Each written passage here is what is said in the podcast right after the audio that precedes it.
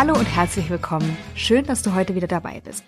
Ich weiß nicht, wie es bei dir in der Schublade aussieht, wie viele Ideen da auf ihre Umsetzung warten. Ich kenne unheimlich viele Menschen, die vor Ideen nur so spulen, aber wirklich umsetzen tun sie eigentlich keine. Das ist natürlich auch ein großes Risiko. Also es geht mit zeitlichem Invest einher, vielleicht auch mit finanziellem Invest, mit dem Risiko, vielleicht nicht erfolgreich zu sein, zu scheitern. Und all das macht diese Entscheidung, setze ich meine Ideen um, mache ich aus ihnen Realität oder lasse ich sie da, wo sie aktuell sind, nämlich in der Schublade, natürlich auch schwer. Ist es aber nicht vielleicht auch schade, dass so viele gute Ideen nicht das Licht der Welt erblicken? Dr. Philipp Lichtenauer ist auf jeden Fall der Meinung, dass sogar unser Wohlstand davon abhängt, dass mehr Menschen sich trauen, Geschäftsideen umzusetzen und ins unternehmerische Handeln zu kommen. Er selbst hat sich aus einem Anstellungsverhältnis ins Unternehmertum gewagt und hat seitdem mehrfach gegründet und auch Gründungen begleitet. Wir sprechen darüber, wie man entscheidet, ob und welche Idee man umsetzt und was es braucht, um aus einer Geschäftsidee ein erfolgreiches Unternehmen zu entwickeln. Mein Name ist Janike, ich bin Coach für erfüllte Karrieren und ich wünsche dir viel Freude bei Kopf, Herz, Erfolg, dein Podcast für eine erfüllte Karriere. Diese Podcast-Folge widme ich allen, die aktuell in einem Anstellungsverhältnis sind insgeheim aber tausend Geschäftsideen in ihrer Schublade haben und eigentlich davon träumen, Unternehmerin zu sein. Und natürlich auch allen anderen, die mit dem Gedanken spielen, zu gründen, in welchem Anstellungs- oder Beschäftigungsverhältnis oder in der Selbstständigkeit, wie auch immer sie aufgestellt sind, all diesen Menschen mit vielen Ideen widme ich diese Folge und habe dazu auch einen besonderen Gast eingeladen. Philipp, schön, dass du da bist. Ja, Janike, super. Vielen Dank für die Einladung. Du warst ja früher mal Manager bei einem großen Konzern und hast dann den Sprung aus dem Anstellungsverhältnis ins Unternehmertum gewagt. Wie war das für dich?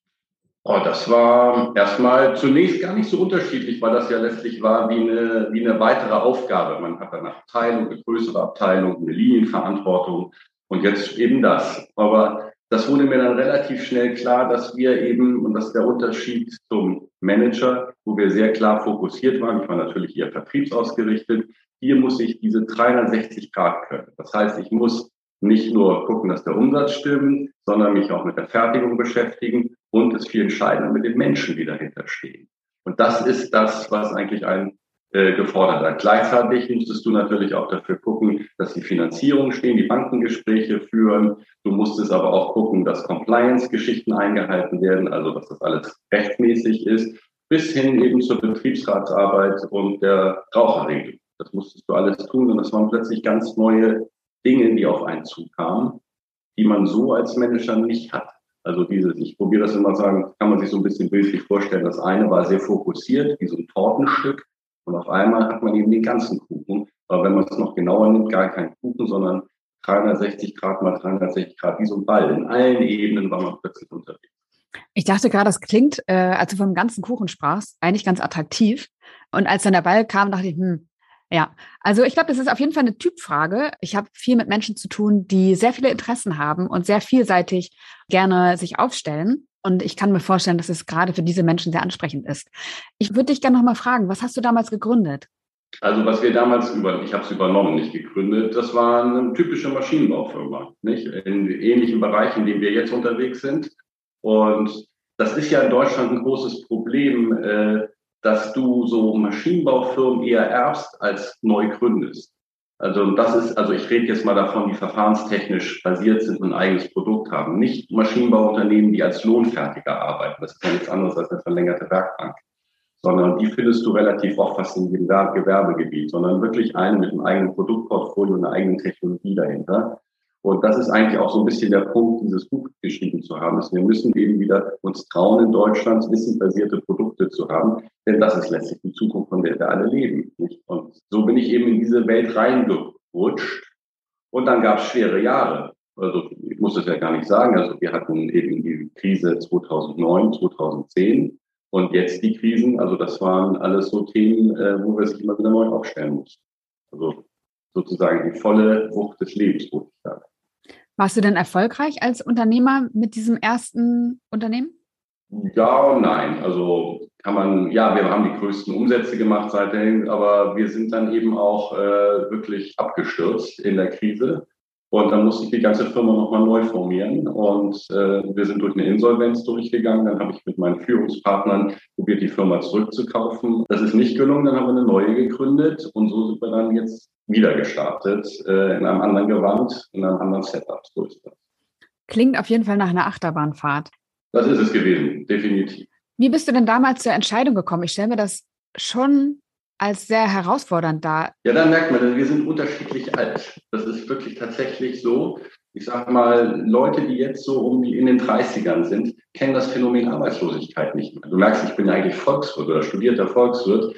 Das ist so, wie wir jetzt auch gerade alle Inflation zum ersten Mal richtig erleben, haben viele das getrennt. Also wir kamen, als ich 99, äh, Mitte der 90er auf den Arbeitsmarkt kam, haben die alle gesagt, Herr Dr. Lichtenau, auf Sie haben wir schon alle gewartet. Also das heißt, wir hatten eine extrem hohe Arbeitslosigkeit. Der, dieser Ostboom war gerade vorbei und es musste sich alles neu formiert werden. Also so habe ich damals so was Ähnliches wie du jetzt gemacht, ein Symposium gegründet für Management im Gesundheitswesen und Organisationsform und das war quasi die Plattform, bei der ich dann bei Philips gelandet bin. Das war eine ganz andere Zeit.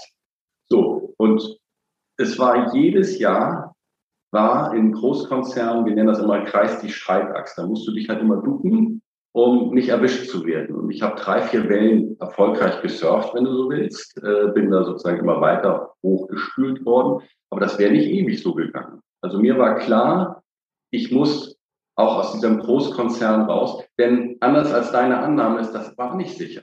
Jetzt ist das Moment, läuft das ziemlich gut nach der letzten Wirtschaftskrise. Aber eben, wenn ich mit meinen alten Peers rede, mit denen ich da zusammen sind, die haben sich alle verändern müssen. Und äh, eben waren das noch solche Typen und jetzt sind die nicht mehr ganz so groß, sondern die müssen alle gucken, dass sie über Wasser bleiben.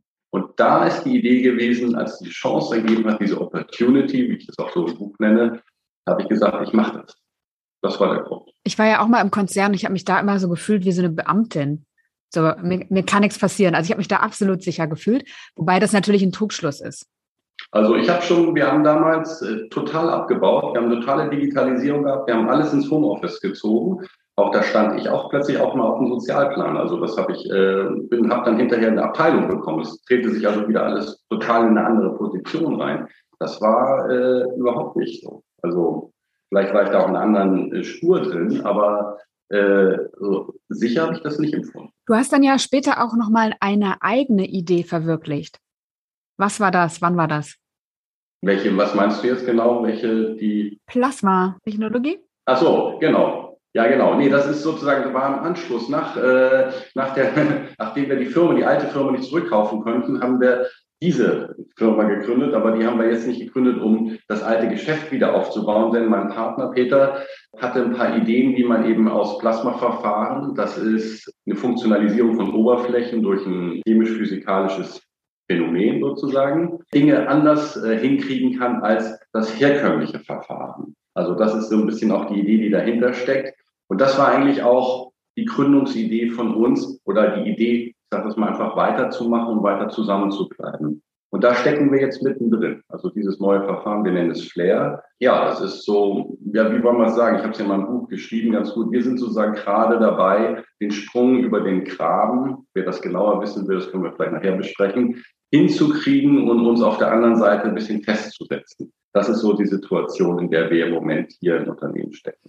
Also lass uns direkt drauf eingehen. Der Graben ist ja, oder den beschreibst du ja als etwas, über den man kommen muss, um überhaupt eine Technologie zu etablieren oder daraus ein Produkt und ein Geschäft zu machen, damit es kommerziell ankommt. Willst du es ergänzen? Ja, ich nochmal, das ist ganz wichtig. Viele Leute kennen dieses Phänomen nicht. Äh, diesen Abgrund ist es eigentlich besser, dieser Kram. Der entsteht ja zwischen, sagen wir mal, Visionären, schreibt Geoffrey Moore, dem habe ich das, die Prinzip die Zukunft sehen und denken und eine gute Idee haben und den echten Pragmatikern, die draußen im Geschäft jeden Tag die Arbeit zu erledigen haben.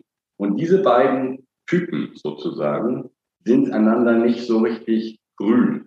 Und was du eben noch mit den Wissenschaftlern und Visionären und den Elon Musk und dir und mir und äh, so weiter gemacht hast und richtig Spaß macht, das finden die gar nicht so gut, sondern die müssen jeden Tag ein Unternehmen führen, müssen Lösungen haben, brauchen 100 Prozent und nicht nur so eine Idee. Und dieser Schritt von den, sagen wir mal, Ideen 80 Prozent, Hauptsache das Prinzip stimmt, zu 100 Prozent, ich kann mich immer 24-7 drauf verlassen. Dieser kleine Schritt dahin, der ist sehr gewaltig. Und wenn man den nicht sieht, diesen Abgrund, dann fliegt man da hinein und das ist gar nicht so gut und äh, rutscht ab. Und das passiert fast allen Gründern. Also ich traue mich das Volkswirt zu sagen. Das erklärt auch die Zahlen, die wir immer so sehen. Ist, du weißt es ja selber, 20 Prozent aller Firmen äh, überleben nicht das erste Jahr, 30 nicht das zweite Jahr. Und das kannst du in vielen Universitäten nachlesen. Und wir unterliegen alle dieser Überlebensillusion, so nennt das Duvelli.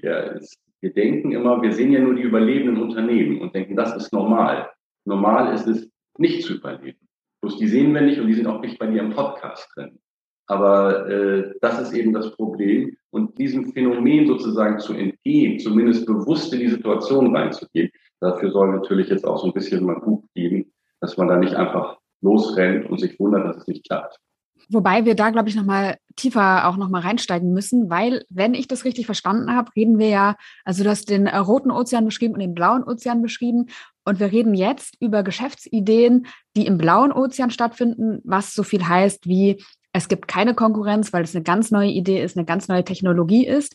Und das ist ja erstmal nur eine Idee. Das heißt, wir haben vielleicht, oder du schreibst es ja auch 80 Prozent in der Hand, vielleicht ein erstes Projekt gemacht mit einer Firma oder mit, mit einem Kunden und haben aber noch nicht das ganze Produkt auf dem Tisch, sondern es ist nur eine Idee. Und der Abgrund, den du beschreibst, ist ja genau an der Stelle, dieses Produkt zu einem ganzen Produkt zu machen, so dass jemand, der im Alltagsgeschäft steht, der nicht großartig Zeit hat, noch irgendwie was daran rumzufeilen oder mit dir mitzugehen, das nutzen kann. Genau. Das Phänomen vielleicht mal so einfach jetzt für die Hörer, weil das, sonst klingt das zu kompliziert, das Konzept ganz aufzuspannen. Es sind ja verschiedene Phasen, die man durchleben muss. Man kennt das ja vom Produktlebenszyklus. Und wenn man sich nur die Startup-Phase vornimmt, die hat man in dem sogenannten Technologie-Akzeptanzzyklus. Das kann jeder sofort googeln. Das ist also kein Geheimnis. Äh, das sind etwa sechs Phasen. Das muss man einfach wissen. Du musst relativ schnell durch diese sechs Phasen durch und solltest eben wissen. Und eine davon ist eben dieser besagte Abgrund. Es gibt noch ein paar andere.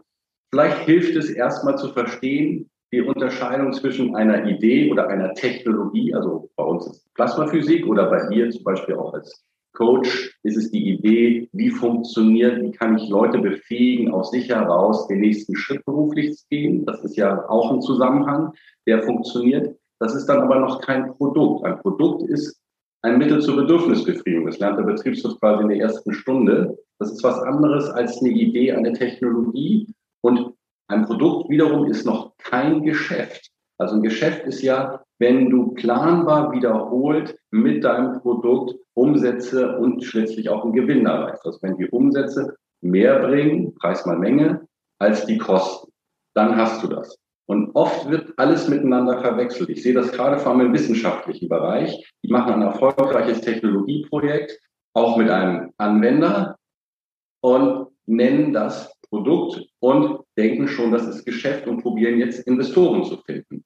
Und das geht immer in die Hose, weil man immer denkt, man ist weiter, als man wirklich ist. Und dieser Dreiklang Technologie, Produkt, Geschäft, das muss man klar wissen, wo man steht. Und da hilft tatsächlich dieses Phasenmodell von Geoffrey Moore, dieser Technologie-Akzeptanzzyklus, den man dann entsprechend organisieren muss. Und so musst du dann entsprechend auch, wenn du, sagen wir, auch von der Technologie ein Produkt machen willst, dir klar machen musst, was ist das Kernprodukt, also um was geht es wirklich. Aber was brauchst du noch dafür? Zum Beispiel du musst das ja fertigen oder irgendwie bereitstellen. Dafür brauchst du Leute, Räume, Maschinen oder was auch immer. Dann brauchst du einen Vertriebsweg. Wie funktioniert das? Wie kommt der Kunde an dein Produkt heran? Das musst du dir auch überlegen. Dann musst du vielleicht noch rechtliche Dinge einhalten, wie zum Beispiel eine gewisse Dokumentation oder eine bestimmte Zulassung. Wie findet das statt? Das ist das, was man so ein bisschen auch in der Literatur als the whole product nennt. Das ist eben das Kernprodukt und diese ganze Peripherie oder bei uns zum Beispiel auch Ersatzteile. Nicht? Du brauchst Ersatzteile, die du bevorraten musst. Dafür brauchst du wiederum ein Lager. Und das musst du machen. Du brauchst eine Software, die muss irgendwo geschrieben werden. Äh, und das Ganze, diese ganze Peripherie, die brauchst du, um dein Kernprodukt überhaupt sozusagen an den Mann zu bringen. Und das muss man organisieren. Und jetzt kommt der entscheidende Satz dazu, das muss man aber nicht selbst organisieren. In dem Fall ist es wichtig zu partnern und bestimmte Dinge mit ja, mit Partnern zu machen. Und das hängt immer davon ab, in welcher Phase man genau steckt. Und das habe ich ziemlich genau oder ziemlich ausführlich beschrieben, denn so ist meine Erfahrung, die meisten wissen nicht, in welcher Phase sie stecken. Auch witzigerweise die Investoren nicht. Ich bin immer erstaunt, die geben dann Geld. Und wenn man fragt, für was, dann sagen die, ja, wir sind da und da. Und das fragt man zweimal nach und dann merkt man, und das ist immer der Fall, irgendwann kommt die große Enttäuschung, wenn man denkt, man ist weiter als im Businessplan geschrieben. Und dann gibt es den großen Bruch. Das ist fast immer so. Also wir hatten das auch durchlebt, nicht? Also es ist jetzt nicht so, dass äh, ich das jetzt aus Theorie und Praxis, sondern es alles erlebt. Da hilft es einfach, klar, wie sagen wir immer so schön, sich ehrlich zu machen, zu wissen, wo man in diesem Phasenmodell, in diesem Übergang von Technologie zum Produkt oder vom Produkt zu Geschäft steckt. Und dann ist auch wichtig, entscheidend zu überlegen, welcher Investor passt zu mir in welcher Phase. Oder brauche ich überhaupt einen? Oder was ist überhaupt ein Investor? Sind das immer nur reiche Leute? Der Staat zum Beispiel kann auch ein Investor sein. Der zahlt dann zum Beispiel eben nicht mit Geld, sondern mit Flächen oder mit Steuererleichterung oder sonst was. Es gibt also verschiedenste Möglichkeiten. Ich kenne ja super viele Menschen, die tausend Ideen haben. Die sagen dann, ah, man müsste eigentlich diesmal machen oder das ist doch eine super Geschäftsidee. Dein Buch soll ja auch anregen zum Handeln und anregen, Ideen dann auch wirklich umzusetzen. Wie entscheide ich denn, welche Idee ich jetzt mal als Projekt ausprobieren möchte, um dann daraus ein Produkt und ein Geschäft zu machen? Und wie mache ich Nägel mit Köpfen? Ja, das ist äh, eigentlich ganz einfach. Also zum Beispiel, wenn du oft gefragt wirst, einen Vortrag zu halten zu deinem Thema. Du bist also, hast eine fast jeder Mensch ist ja ein Experte für irgendetwas. Die meisten wissen das noch gar nicht. Also du hast deine Schwerpunkte, ich habe meine. Wenn du zum Beispiel zu Symposien eingeladen wirst und fragst, können Sie darüber sprechen, über, was weiß ich, XYZ, dann hast du schon mal den ersten Anzeitung, aha, da ist etwas, für das sich Leute interessieren. Da kannst du schon mal den ersten Markttest machen.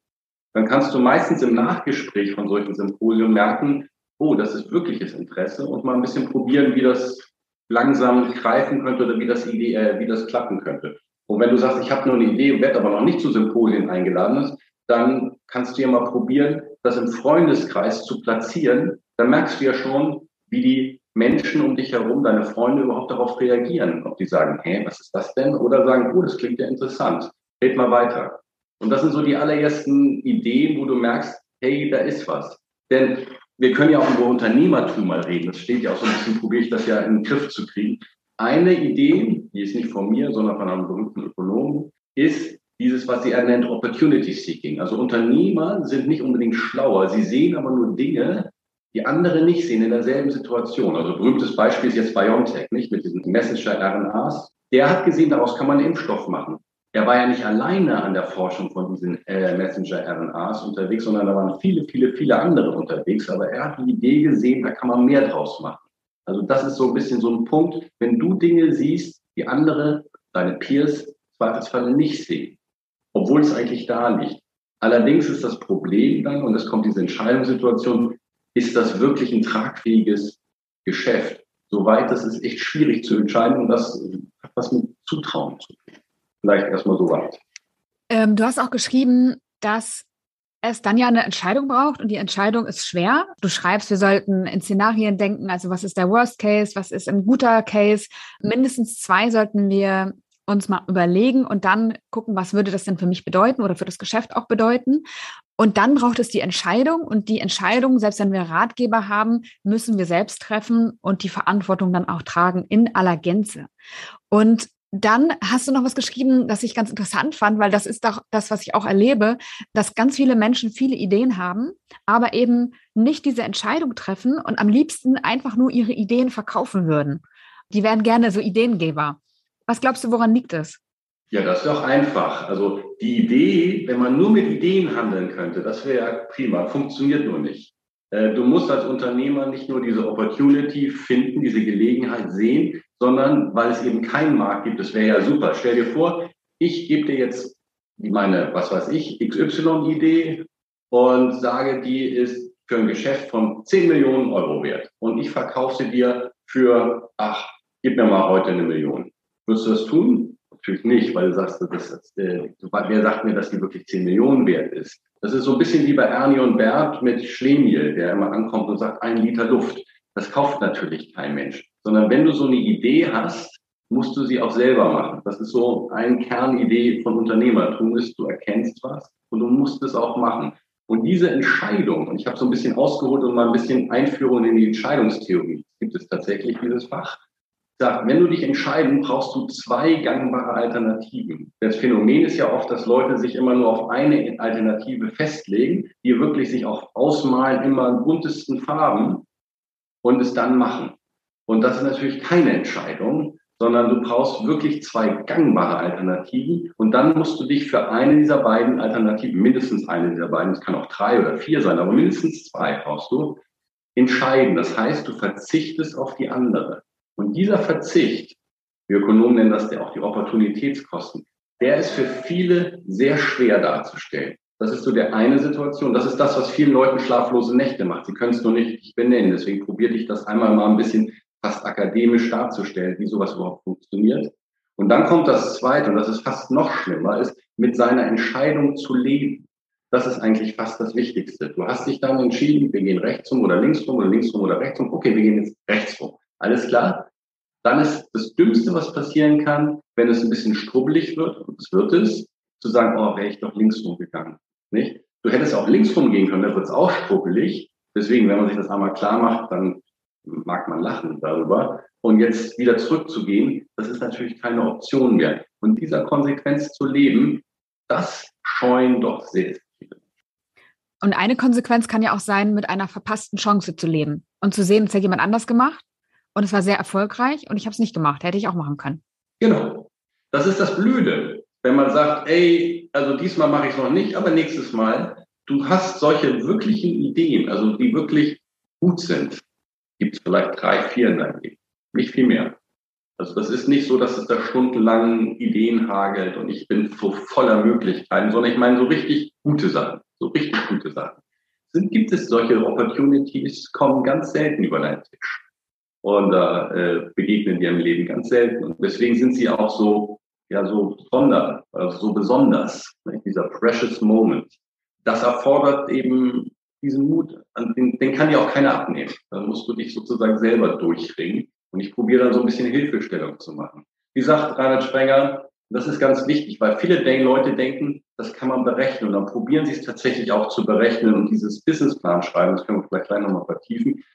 Das leistet den ganzen Vorschub, denn es ist aber nicht berechenbar, denn das, was du dir da vorgenommen hast, kannst du mit deinen Produkten natürlich auch so sehen. Du kannst da keinen Markt genau vorberechnen und sagen, das rechnet sich in dem Szenario und das rechnet sich in dem Szenario. Und er schrieb so gut, und den Satz habe ich auch übernommen, was man nicht berechnen kann, das muss man entscheiden. Und das ist auch so. Also was du nicht berechnen kannst, musst du entscheiden und irgendwann musst du dich dann durchringen, mache ich oder mache ich nicht. Das Gleiche gilt auch für die Suche nach dem richtigen Job, weil auch da geht es darum, unter Unsicherheit eine Entscheidung zu treffen. Ich kann nicht im Kopf 100 Prozent abbilden, ist es der perfekte Job für mich oder nicht? Ist es Erfüllung für mich oder nicht? Ich muss es ausprobieren und in dieser Unsicherheit die Entscheidung treffen, das zu wagen. Wenn äh, sich jemand dann entschieden hat, ja, und hat gesagt, ich habe eine Idee, ich habe sie geprüft, ich habe mich entschieden, ich übernehme die Verantwortung und ich mach's. Dann sind ja viele ganz schnell dabei, Visitenkarten drucken zu lassen, eine Webseite zu erstellen, eine Firma zu gründen. Warum ist es aus deiner Sicht nicht der klügste Weg? Oh, ja, das ist äh, ein Sofortgründen.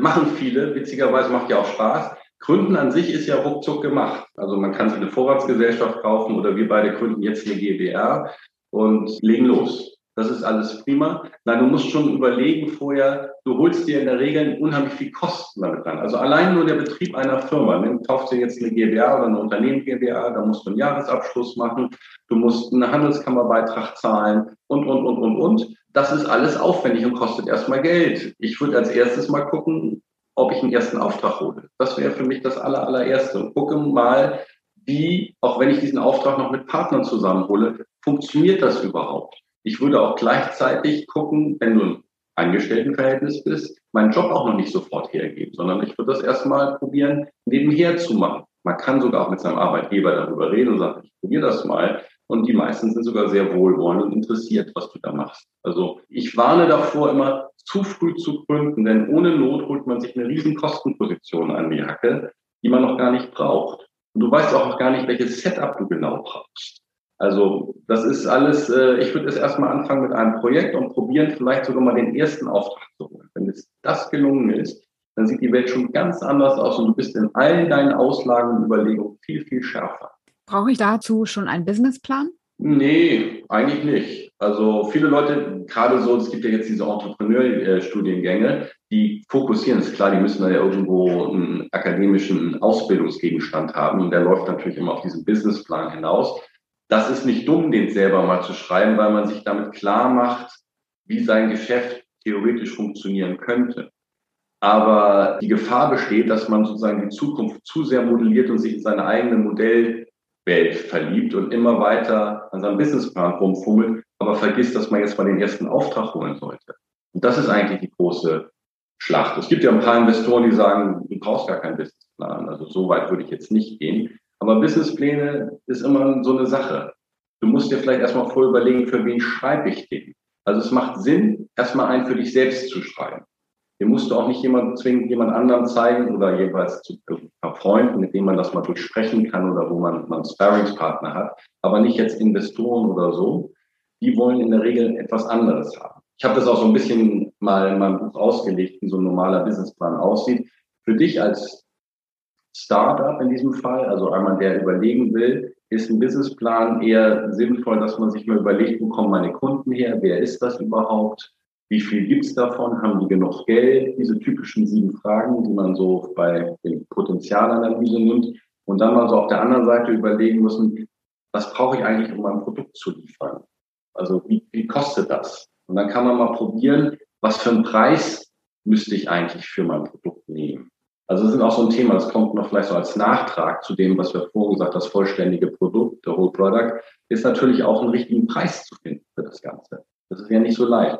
Das wird meiner Meinung nach massiv unterschätzt, einen guten Preis zu setzen. So, und dann hast du mal so die Idee für dich selbst, ob das überhaupt hinkommen könnte. Oder du siehst so ein bisschen, dass du sagst, was so die größten Stellgrößen sind. Du sagst, okay, also mein Geschäft, das gut funktioniert, aber ich brauche, sagen wir mal, 30 Kunden pro Monat.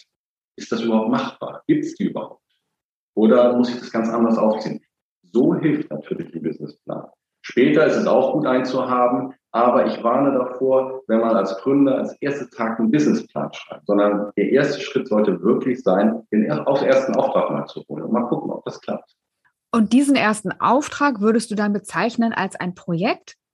Wie auch immer. Kannst du als Projekt nennen, äh, kannst du als Auftrag nennen oder so. Aber dann siehst du wirklich sehr konkret, ob da was ist oder ob nicht ist. Denn dann hast du jemanden gefunden, der bereit ist, etwas von Wert, in der Regel Geld, kann aber auch eine andere Einheit sein, äh, zu geben. Und dann hast du etwas gefunden, ja, was anderen Menschen wertvoll ist. Darauf lässt sich dann ein Geschäft gründen. Zumindest, das ist sozusagen der Nukleus. Von da aus kann man dann den nächsten Schritt. Denn wenn du einen Kunden gefunden hast, dann wird es dir relativ bei hoher Wahrscheinlichkeit auch gelingen, noch einen zweiten zu finden. Und aus zwei werden drei und du, jetzt merkst du schon, wo ich hin will. Und dann macht es vielleicht Sinn, im Nachgang nochmal zu überlegen, wenn man jetzt sagt, so jetzt möchte ich wachsen, dann kannst du natürlich ein Businessplan schreiben. Aber ich warne davor, damit zu starten zumindest mit diesem großen Businessplan für dich selbst das mal kurz auf dem Papier, sich zu äh, so einer Art betriebswirtschaftliche Abrechnung, also Umsatz minus Kosten, mal hinzuschreiben und welches Mengengerüst dahinter steht, das ist schon klug. Ich glaube, das würde ich nicht gleich als Businessplan. Das eine ist ja auch Unternehmer oder Unternehmerin zu werden und das andere aber ist dann auch zu bleiben. Was hilft mir dabei? Also es passieren ja jedes Jahr massive Dinge. Man glaubt es gar nicht. Und manchmal ist es so, dass man äh, sagt, wieso, wieso nur mir? Und man denkt so, ich, äh, alle sind erfolgreich, nur ich nicht. Und na, da hilft es ganz gut, wenn man so einen Gesprächspartner hat und äh, merkt, so, denen geht's ja ähnlich wie mir.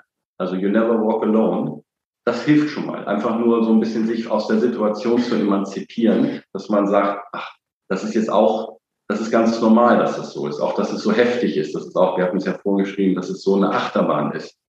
Das würde ich mal sagen, ist fast das Wichtigste, dass du ein paar gute Gesprächspartner um dich herum hast, um auch, das wird jetzt fast spirituell, so ein bisschen die innere Distanz zu den Dingen zu bekommen, ohne wuschtig zu werden. Ist das irgendwie nachvollziehbar, wenn ich das so sage? Ja, und es ist witzig, dass du das als spirituell bezeichnest, weil das andere Podcast-Gäste mit Sicherheit ganz anders eingeordnet hätten. Aber ich weiß, was du meinst. Einfach, dass man sich nicht zu sehr reinfallen lässt, leidet, verzweifelt, sondern dass man einfach nochmal äh, Abstand gewinnt, drauf guckt und objektiv betrachtet und dann einfach weitermacht. Ja, es ist so ein bisschen, ja, das äh, kann ich jetzt als alter Teilschirmann natürlich nicht weg von, aber das ist eben so diese innere Distanz zu finden sich also inner, innerlich zu lösen und eine eigene Stabilität zu finden, dass man eben unter Druck nicht umkippt. Ich meine, das trainieren wir in Tai Chi stundenlang. Genau, das ist ja die Essenz des Ganzen, dass du eben den Druck aushalten kannst. Und dafür musst du dich sozusagen auch frei machen von Dingen. Zum Beispiel auch großen Autos oder Business-Class-Tickets. Wenn du meinst, du musst die haben, das ist sicher klug oder das ist sicher auch ein tolles Signal. Also man kann das als Kommunikationsmittel einsetzen. Stichwort erfolgreiche Leute kaufen nur von erfolgreichen Leuten und so. Aber das bist nicht du, weil das kommt und es geht. Und mal musst du es, äh, hast du es, mal hast du es nicht. Und das ist eben wichtig, dass man sich da so ein bisschen aus der Situation emanzipiert und trotzdem seinen Fokuspunkt findet. Also wenn man sagt, ich möchte mein Geschäft weiterbringen, wir möchten unseren nächsten Schritt gehen, also bei uns jetzt auch im Unternehmen, dann äh, macht man das. Das ist tatsächlich dieser Mindset, ja, diese innere Unabhängigkeit, diese innere Struktur zu haben. Das ist das nächstwichtigere. Und da hilft es tatsächlich auch, eben, jetzt wiederhole ich mich, gute Gesprächspartner zu haben, die auch wiederum von sich aus unabhängig sind. Also das hilft nicht jetzt mit nichts gegen Rechtsanwälte, die sind blitze gescheit und so, aber es hilft, weil nur mit Beratern zu reden, ist in diesem Fall nicht so gut, sondern am besten wäre es natürlich mit anderen Unternehmern oder anderen Menschen in ähnlicher Situation zu reden, weil dann kriegt man so ein bisschen diese innere Verbindung her. Hat dir das damals auch geholfen, als ihr mit der Firma in die Insolvenz gegangen seid? Ja, also ich wusste sozusagen genau, was ich tat, denn es war ja so, dass wir äh, plötzlich war das ja die Krise so, dass wie von jetzt auf gleich der Stecker gezogen worden ist. Wir hatten null Aufträge. Das war ja im Juni 2009. Äh, ich weiß nicht, ob du das noch so richtig erinnerst. Äh, also wirklich von jetzt auf gleich. Aber die Lohnsumme, Kurzarbeitergeld war ja noch nicht erfunden worden. Das wurde erst im Februar drauf erfunden worden. Und wir haben uns einfach geguckt als Eigentümer, wie lange halten wir das noch durch? Und dann habe ich äh, gesagt, das halten wir vielleicht noch einen Monat durch, aber nicht viel länger. So schnell, wie das stehende Kostensystem dich auffuttert, so schnell kommst du gar nicht mehr hinterher. Und ob waren wir dann auch bereit, sagen wir mal, signifikante Summen da reinzuschießen, um gucken, dass wir irgendwie da durchkommen. Wir wussten ja nicht, wie lange die Krise geht. Und damals waren diese Szenarien, das haben wir ja bei Corona wieder gehabt, L- oder V-Szenario. Und ich als Volkswirt habe gesagt, das wird eher ein L-Szenario. De facto war es ein U. Also es ging runter, blieb eine Weile runter und ging dann relativ schnell wieder hoch. Das war natürlich gut für unser neuen Startup.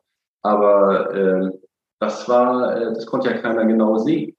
Und da musst du entscheiden. Auch hier musste, hier mussten wir unangenehme Entscheidungen. Wenn jetzt wirklich jemand ganz konkret mit der Idee spielt und kurz vorm ins Handeln gehen ist, welchen Top-Tipp hast du an dieser Stelle? Was magst du den HörerInnen noch mitgeben? Also das, was ich eben gerade gesagt habe. Schau, dass du gute Gesprächspartner hast. Das ist eigentlich fast das Wichtigste. Also wenn du jemanden hast, mit dem du dich besprechen kannst, mit dem, weil die, der Ritt, den du vorhast, der wird tough und rough. Also das wird kein Spaziergang, wenn du es ernst meinst. Und es ist vor allem lang. Also es wird, es dauert weitaus länger, als du denkst. Also viele denken, oh, das machen wir mal so schnell. In der Regel, ich nenne das die Faktor 14 Regel, wenn du denkst, du hast es, also denkst, alles, das Projekt läuft, alles läuft, jetzt verdienen wir Geld. Dann nimmst du alles, was du bisher investiert hast, also Zeit, Menge, egal was, und multiplizierst es mal 14. Das ist der Kapitalbedarf, den du noch brauchst, um wirklich dann auf der Geschäftsseite sozusagen des Lebens anzubauen. Das klingt jetzt wirklich schlimm.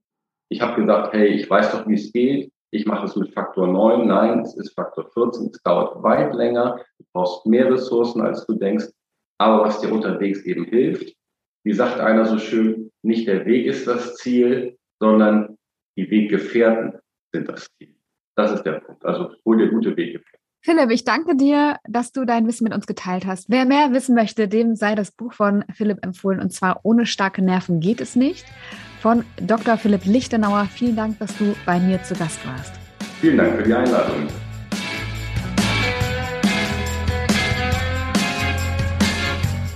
Schön, dass du heute wieder dabei warst. Ich hoffe, du konntest ein paar Impulse für dich mitnehmen. Ich freue mich über dein Feedback, über deine Fragen oder Anmerkungen und auch über deine Bewertung im iTunes Store. Wenn du noch auf der Suche nach einer erfüllenden Arbeit bist, dann möchte ich dir noch meinen E-Mail-Kurs empfehlen. Der ist kostenlos, dauert fünf Tage und widmet sich der Frage, wie du wirklich arbeiten willst. Und das kann schon einen großen Unterschied machen. Ich wünsche dir alles Liebe und sage bis zum nächsten Mal, deine Janike.